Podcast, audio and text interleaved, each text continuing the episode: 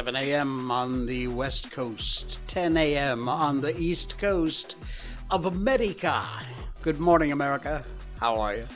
It's 3:30 in London in the afternoon, 7:30 in Mumbai, India, 11 p.m. in Kyoto, Japan, and in Malaysia it's 1974. I'm Jay Sheldon, the guy without the pants.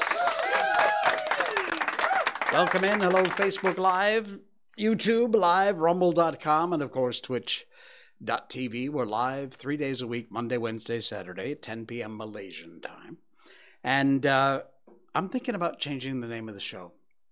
This show, since we first started back in the beginning of the pandemic, over two years ago, was called I'm Not Wearing Pants because it was a time when everybody was home Everybody took their meetings exactly like you see me right now.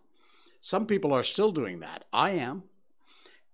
And, you know, when we're seen from the waist up, why wear pants? Eh, wear shorts, something comfortable, sweatpants, your underwear, your what your mother gave you, nothing. Uh, anyway, so, you know, the pandemic is over. Everybody's pretty much back to their normal life. And I'm thinking, does the name of this show even make sense anymore? Maybe we'll just change it to the Jay Sheldon Show or something.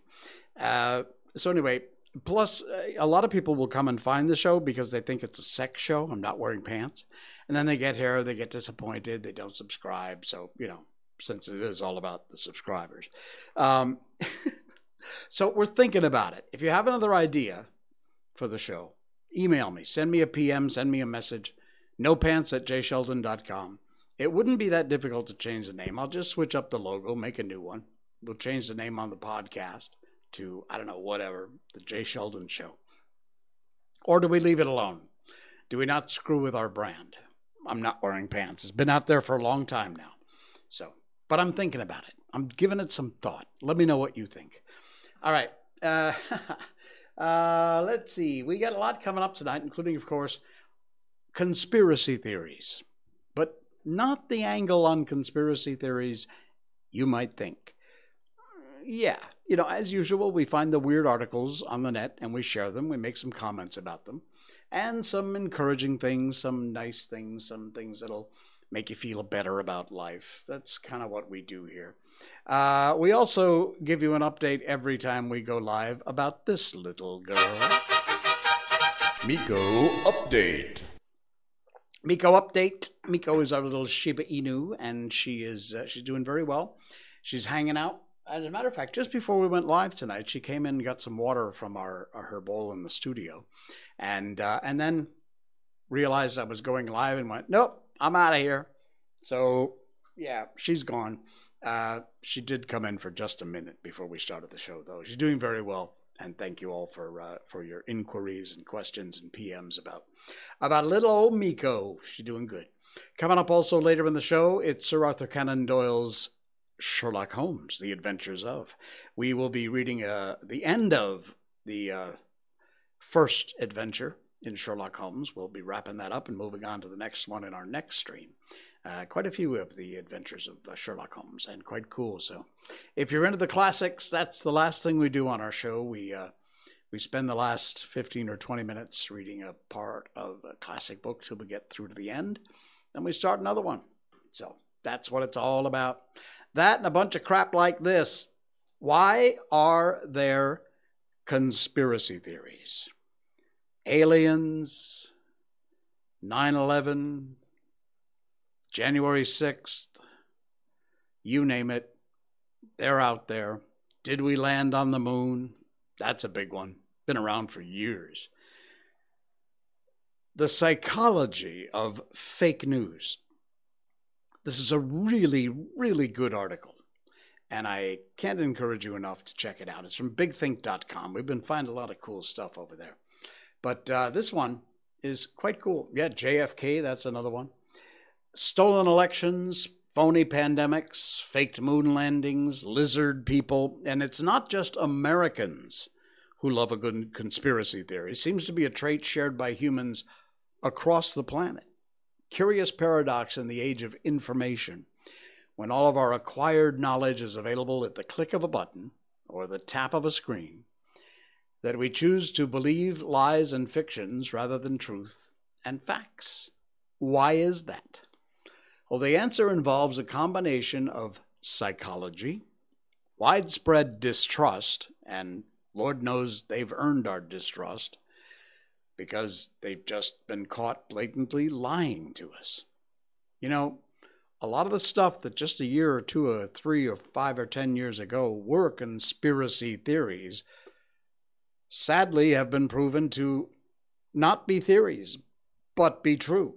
It happens time and time again. We're running out of conspiracy theories because they're turning out to be true. Uh, anyway, widespread distrust and malevolent, malevolent actors. Uh, propaganda has existed since humans were able to speak and write. But now those lies can circle the globe literally in seconds. And uh, they tackle one of the hardest problems facing the world today how to inform a public that actually kind of prefers to be misinformed. It's a struggle, struggle that's eternal because a part of our genetic makeup is all about that. Seriously. There's even a name for this superstition. It's called, how do you say that? Pareidolia. Pareidolia. Uh, it's the idea that when you look at the sky, you see things that aren't there. Recently, the Notre Dame Cathedral partly burned down, and sure enough, somebody said, I see Jesus Christ there. I saw the picture. Maybe you did too. It really did look like Jesus Christ, but it was the ashes of Notre Dame. And how many times do people see the Virgin Mary in a glass of tea? So we are hardwired to see these things that aren't there because, for the most part, they're harmless. And once in a while, it saves our saves our butt. Actually, uh, that's why this writer thinks that we will have flat earthers. We will have the people who don't like vaccinations, because hearsay through human history was a dominant form of information sharing. Uh, again, they've got different viewpoints from different people, including that idiot Bill Nye, the science guy. I'm, excuse me, I don't have a cough button, and that was me sneezing. So there you go. Uh, they've got a bunch of opinions about this question, and those are the interesting parts of the article. Check them out when you go to the link in our show notes. It's in the top of the show notes tonight. And uh, it's from bigthink.com. And uh, different viewpoints. I've been messing around with this kind of cognitive dissonance, thinking about reptoids controlling our government. What the skeptical movement has developed is a set of tools like the baloney detection kit. There are some conspiracy theories that are, as I said, have been now proven not to be theories. Uh, if you've seen the movie 2000 Mules, you'll also know what I'm talking about. And if you haven't and you're in America, I highly encourage you to find an outlet to watch 2000 Mules. It will change your mind about exactly what happened in the stolen 2020 elections. Am I going to get banned for that? I sure the hell hope so. All right. Uh, some of the things that people see may not be a conspiracy. Like, do you believe in little people? Not leprechauns. Come on. Well, maybe. But uh, little, tiny, humanoid beings that up to 30 witnesses have actually seen. This is from futurism.com. The link is in our show notes, and it is cool. And it's very close to where I live now in Malaysia. Scientists say there may be a species of hobbit like humanoids hiding on an island. This is so cool. You've no doubt heard about this before because they've found uh, bones skeletons and tested them before. But it is believed that these little hobbit like humanoids still live and still exist hidden away in the jungles. These include reported sightings by more than 30 witnesses. Indeed, it has been nearly 20 years since the bones of a hobbit like humanoid species were found on the Indonesian island of Flores. And according to one researcher, there may be more than just ancient bones. In an essay for the Science magazine, retired ethnobiologist Gregory Forth describes what he believes are Homo flor- floresiensis. Anyway, as they were called by the famous late anthropologist Mike Morwood, he found the Pleistocene era bones on Flores in 2004 and they believe they may still be alive and doing well, living hidden in the forests on the island. Uh, Morwood's discovery rocked the scientific world when he first reported his findings, and in his words, it was tantamount to the discovery of a space alien. The human species, dubbed the Hobbit by pop culture, was presumed to be extinct, but as Forth details in his forthcoming book, between ape and human. A local tribe called Lio, L-I-O, have been described uh, have described encounters with a diminutive small creature which he believes may be one and the same as these hobbit people. And my aim in writing the book was to find the best explanation that is the most rational and empirically best supported of Lio accounts of the creatures. Forth wrote these include reports of sightings by more than 30 eyewitnesses. These, uh, uh, okay, all of whom I spoke with directly, the author says. I conclude the best way to explain it is that they told me this is a non sapien hominid, having survived on Florence, uh, Flores to the present or very recent times. Man, can you imagine if they actually explored and discovered that? And maybe they shouldn't, because if they've survived all this time, and if indeed they are still alive and still living, and there's an active colony of some sort somewhere, our approaching and finding them might just be the end of them. You know, we bring all kinds of germs and diseases to people who have developed other systems for dealing with that. But um, it's an amazing story. It's absolutely incredible. The link is in our show notes. It's from futurism.com. And like I said, uh, this island of Flores, I don't know exactly, I didn't look it up. I should have. Uh, it is uh, in Indonesia, and it's just really not that far away from where I am in Malaysia. In fact, there was word that this sort of uh, creature, shall we call it, uh, may have been living on the island of Borneo, half of, almost half of which is owned by Malaysia. So there you go. Well, something that was found on Borneo that kind of relates to ancient history has suddenly crushed the record for the oldest known figurative art. Check this out. A discovery in a Borneo cave this is just May 17th, this was posted. And uh, there's a lot of ads in this article, so be prepared. But humanity's artistic heritage just got a brand new historical milestone a cave wall deep in the forest in the island of Borneo, which I was just describing to you. Uh, archaeologists have just confirmed that a depiction of some sort of cow is the world's oldest known form of figurative art. It dates, now get this, it dates between 40,000 and 52,000 years ago, during the Upper Paleolithic and Last Ice Age, at least 5,000 years older than the previous record holder for uh, figurative cave painting from the nearby Indonesian island of Sulawesi. It's uh, been known since the 1900s that the caves of East Kalimantan on Borneo contain a large number of ancient paintings, but they were thought to be relatively young, about 10,000 years old. But this archaeologist from the Griffith University in Australia, who has previously determined the age of nearby Sulawesi cave hearts, has turned to radiometric dating to find out for sure. This actually, it's a little difficult to see, but that's actually the picture. You can see kind of the legs here and the body. if you're listening on the podcast, just check out the link in our show notes. There's the, I, those are hands. Very weird.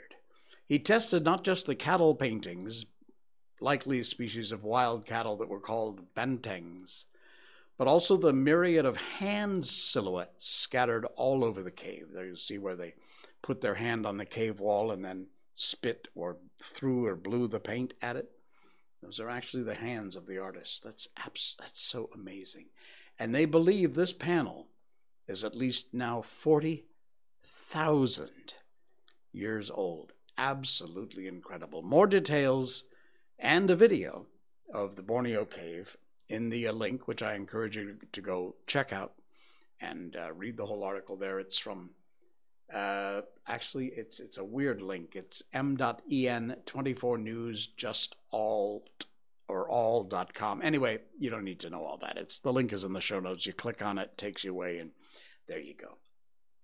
Very, very cool stuff. And again, kind of from a neighbor. a neighbor who is not particularly annoying, which is a really bad attempt at a segue because there is a neighbor uh, to the west of us here in Malaysia who has taken one of Malaysia's favorite foods and caused a bit of a stir. Everybody eats Maggi. People in the US eat what I think they're mostly they're referred to as ramen noodles. You know, they're all hard and crunchy in the package with the flavor packs and you put them in boiling water, you let them sit for 2-3 minutes.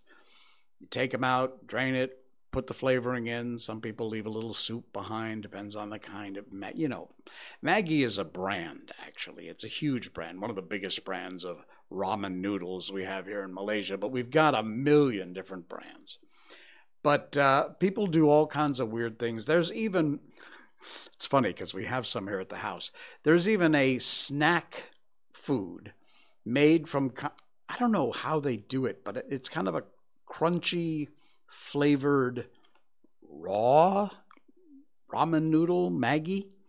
Uh, you just you just basically break it up and eat it. It's crunchy. It's like eating uncooked noodles, which sounds kind of weird, but it's not so bad if you're desperate for a snack and it's all you have laying around the house. Uh, so people have tried to do different things with Maggi. There's all kinds of weird things out there, and you know why not? I am all for experimenting. One of my favorite things to do when I'm not sure what to eat is to do whatever's in the kitchen meal. You go in, you check the fridge, you check the freezer, you look at the shelves, you see what you got in your cans, and you just get creative. You forget all the rules, throw the rule book and the cookbooks out, and just make stuff from what you have. I love doing that, and I have come up with some really cool food that way. Some ways, uh, some you can't really, you know, duplicate because it's such a strange combination of stuff. But I'm all for people trying new things, trying stuff that may or may not work out, but you tried. You tried stuff. It's good to try stuff.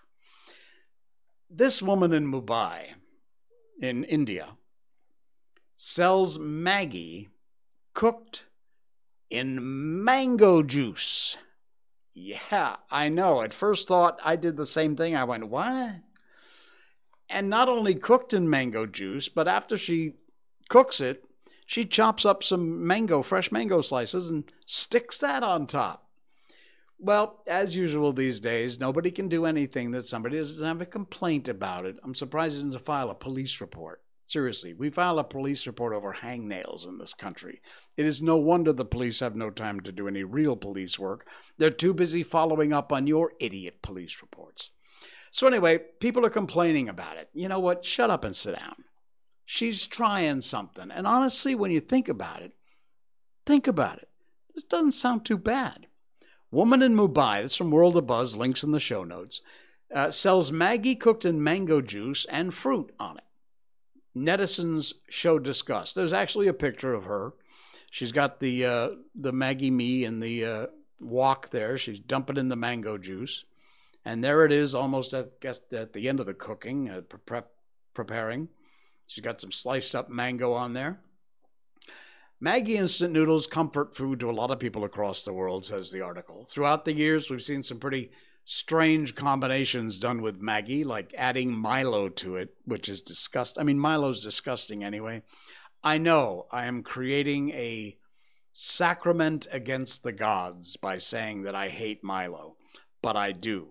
It's basically chocolate water, and chocolate is not meant to be mixed in water. It's freaking gross. You've just been sold a bill of goods and by the way, whatever they pump into it doesn't make it any better for you. It's still crap chocolate water. It's disgusting. But anyway, people have actually put their Maggi in Milo. Yeah. You know, you do you. Knock yourselves out. But no thank you. However, we recently stumbled across one that needed to get your opinion on. Well, you know what, World of Buzz? Here's my opinion. Go for it. It doesn't sound half bad. I, may, I might even try it myself. A video shared by the Great Indian Foodie on Instagram and Facebook features a woman selling food by the roadside in Mumbai, India. The food she cooked left World of Buzz with mixed feelings because the Maggi was cooked in mango juice and later topped off with fresh Maggi. There you go, there's a shot, and there's an ad for whoever. in the video, we see uh, she starts cooking by using some kind of oil Later on, adds masala seasoning in. Ooh, that's nice. Now you got me. The flavor of the mango with masala? Hmm. After that, she adds water, dried noodles, and then uh, when the noodles get soft, she adds a lot of mango juice into it. She then separates the portions, serves it on a plate by cutting up a mango and adding that on top of the Maggi. Netizens were disgusted. After seeing the whole video, we're really unsure what to feel, says World of Buzz. Same goes for netizens. user called it a total waste of food. Another asked for the location so someone can reach over and offer offer counseling. Oh man, seriously, I can't get that option for this. Oh, a, a thumbs down option. Uh, totally waste of food. Why so? Somebody said E with a bunch of gross faces. God, find me another planet. Anyway, it appears due to the bombardment of negative comments, the page has issued a warning against netizens who spread hatred towards the page. But uh, there's a video too there on the on the uh, link. You can check it out. You know what? I really am. I'm gonna grab me some mango. I'm gonna get me some Maggi, and I'm gonna make this. We'll do it on the show. We won't make it on the show because I can't get my cameras in my kitchen. But uh, we'll bring it. We'll make it. We'll bring it up on the show, and I won't try it until I until I get here on the show live, and and we'll see. We'll see how it is. We'll check it out. Uh, yeah, I like that idea. We'll do that on. Let's see. This is Wednesday, so our next show is coming up on uh, on Saturday. We will definitely do that. That's a very cool idea. We'll check it out. We'll make some mango Maggi. Why not? Why not? We do weird stuff on this show. That's what it's all about. All right. We also say hello and tip the hat to people who do the right thing, people who do random acts of goodness and kindness. And I saw this article in the Malay Mail. The link is in our show notes, and I had to share it with you because it's a small thing. But as I always say, these small things are what make a difference. They're what make us human. They're what make humanity humanity. They're they're what they're what we're supposed to be here for is helping each other out. You hear so many bad stories that I make it a part of this show, at least one article every show that shows the goodness in people so we don't give up hope. And there's a lot of reasons in the headlines every single day and on your Facebook and Twitter feed, there's a whole lot of reasons to just give up and say that's it, humanity's lost. But I don't believe that. I believe you there is enough goodness in the world that we'll get through it. Simple story. But a brilliant one. A Perak man, that's a state here in Malaysia, helped an elderly couple that were left behind by the bus at an Ipoh R&R. It's like a side of the road rest stop in Ipoh, which is another uh, state in Malaysia. They tried walking down the highway. Not a good idea anyway, very dangerous. But this elderly couple had missed the bus and apparently thought they had no choice. They had to walk. And this guy stopped by. There he is. There's the couple, and there's the guy.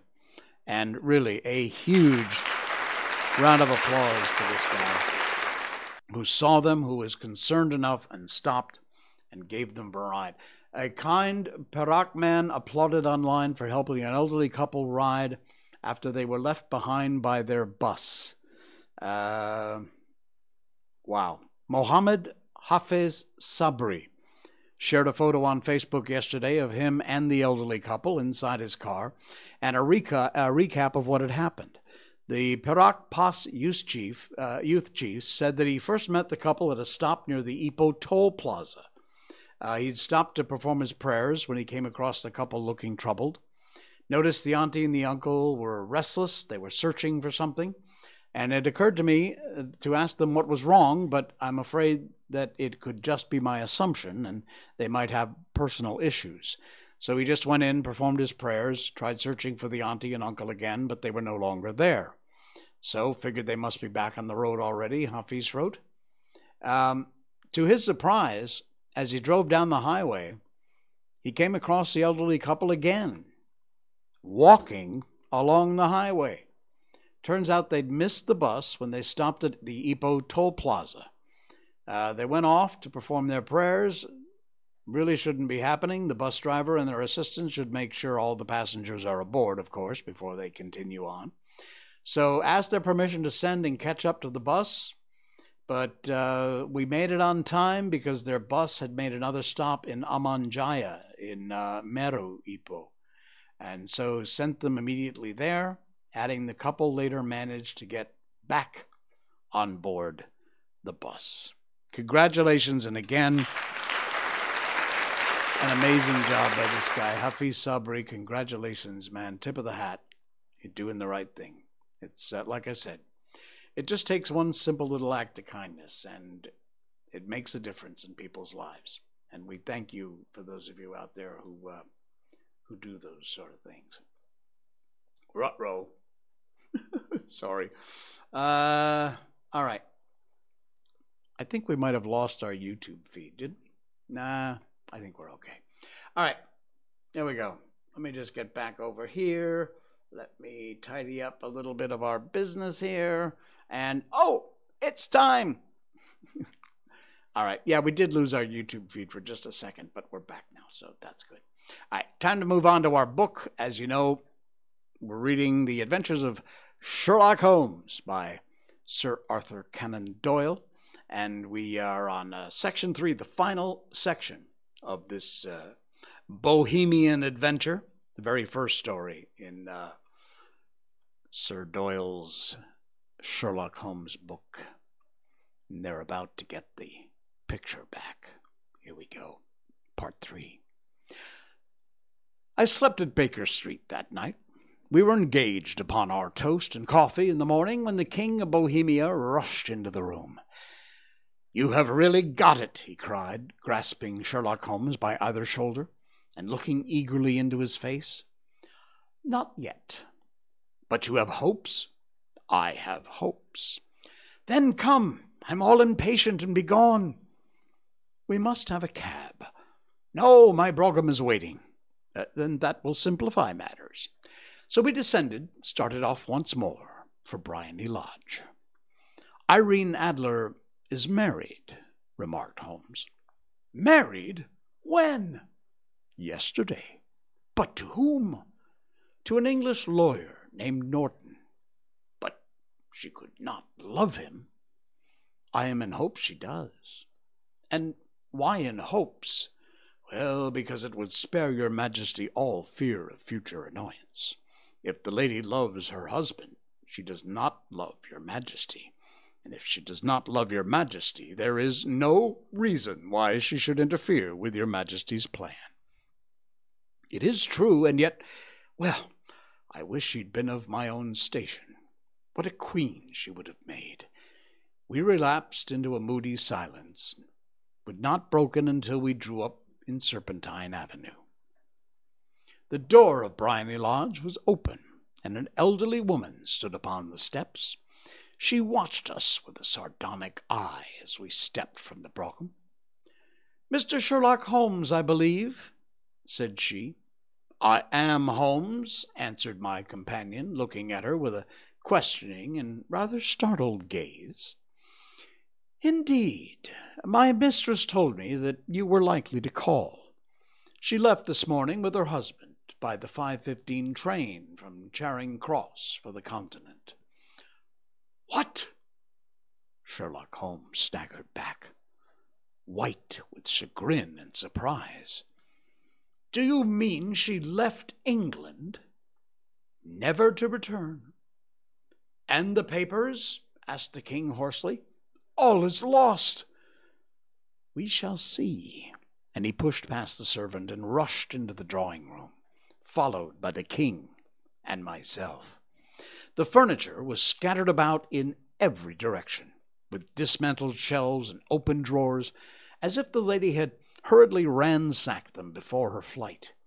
Holmes pushed at the bell pull, tore back a small sliding shutter, and plunging in his hand, pulled out a photograph and a letter. The photograph was of Irene Adler herself, in evening dress.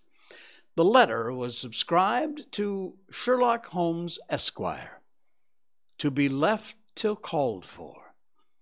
My friend tore it open, and we all three read it together.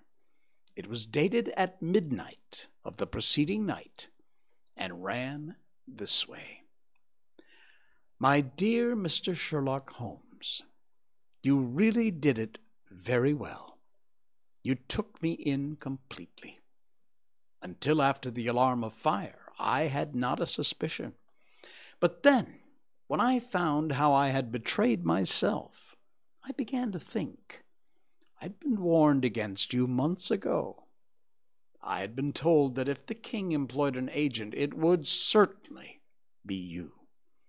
And your address had been given me, yet with all this you made me reveal what you wanted to know.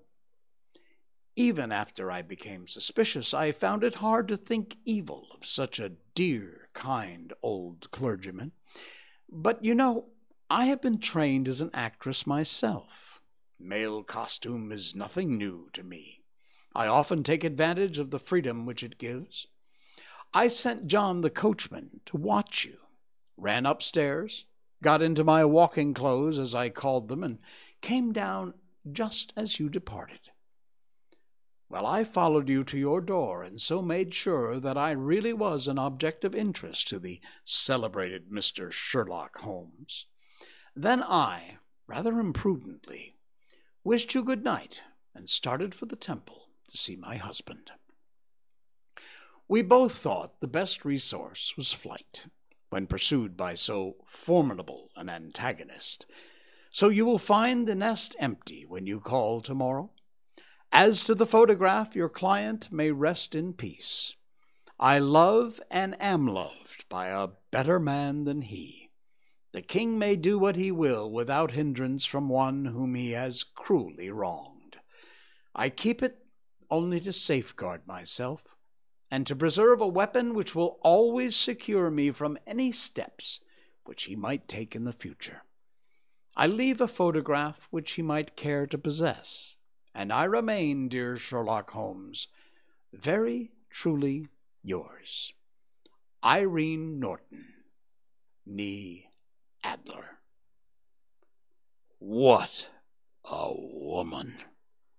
Oh, what a woman! cried the King of Bohemia, when we had all read the epistle. Did I not tell you how quick and resolute she was? Would she not have made an admirable queen? It is not a pity that she was not on my level. From what I've seen of the lady, she seems indeed to be on a very different level to your majesty, said Holmes coldly. I am sorry that I've not been able to bring your majesty's business to a more successful conclusion. On the contrary, my dear sir, cried the king, nothing could have been more successful. I know that her word is inviolate. The photograph is now as safe as if it were on fire. Oh, I'm glad to hear your majesty say so. I am immensely indebted to you. Pray tell me what I can reward you. This ring. He slipped an, slipped an emerald snake ring from his finger and held it out upon the palm of his hand. Your Majesty has something which I should value even more highly, said Holmes. You have but to name it. This photograph. The king stared at him in amazement. Irene's photograph? he cried. Certainly, if you wish it. I thank your majesty. And then there was no more to be done in the matter. I have the honor to wish you a very good morning. He bowed, and turning away without observing the hand which the king had stretched out to him, he set off in my company for his chambers. And that was how a great scandal threatened to affect the kingdom of Bohemia, and how the best plans of Mr. Sherlock Holmes were beaten by a woman's wit. He used to make merry over the cleverness of a woman, but I have not heard him do that of late. And when he speaks of Irene Adler, or when he refers to her photograph, it is always under the honorable title of The Woman. And that's the scandal in Bohemia. Coming up, we'll head on to Adventure 2 The Red Headed League in our next show coming up on Saturday night. And we'll also be cooking Mango Maggi, so don't miss that. Well, we'll, we'll be eating Mango Maggi. We'll see what happens. Hey, we're a little early, kind of short tonight, but that's okay. Once in a while, that happens. No big deal. I uh, I'll see you again on Saturday night, 10 o'clock Malaysian time. Thank you for all your likes and subscribes, especially Facebook and Rumble. Just hit that subscribe button wherever it may be or follow. And of course, if you have have a chance, head over to Apple or Spotify, Google, all your podcast platforms, and check out our show. It's the audio part of our show. You can take us with you wherever you are. Add us to your uh, follows over there. Just search for I'm Not Wearing Pants or Jay Sheldon. Look for that logo. Click on the logo, click follow or subscribe, and you're good to go. We really appreciate it. It costs nothing, it's all free, and it helps us out a lot. We'll see you again Saturday night. Till then, I'm the guy without the pants, Jay Sheldon. Good night.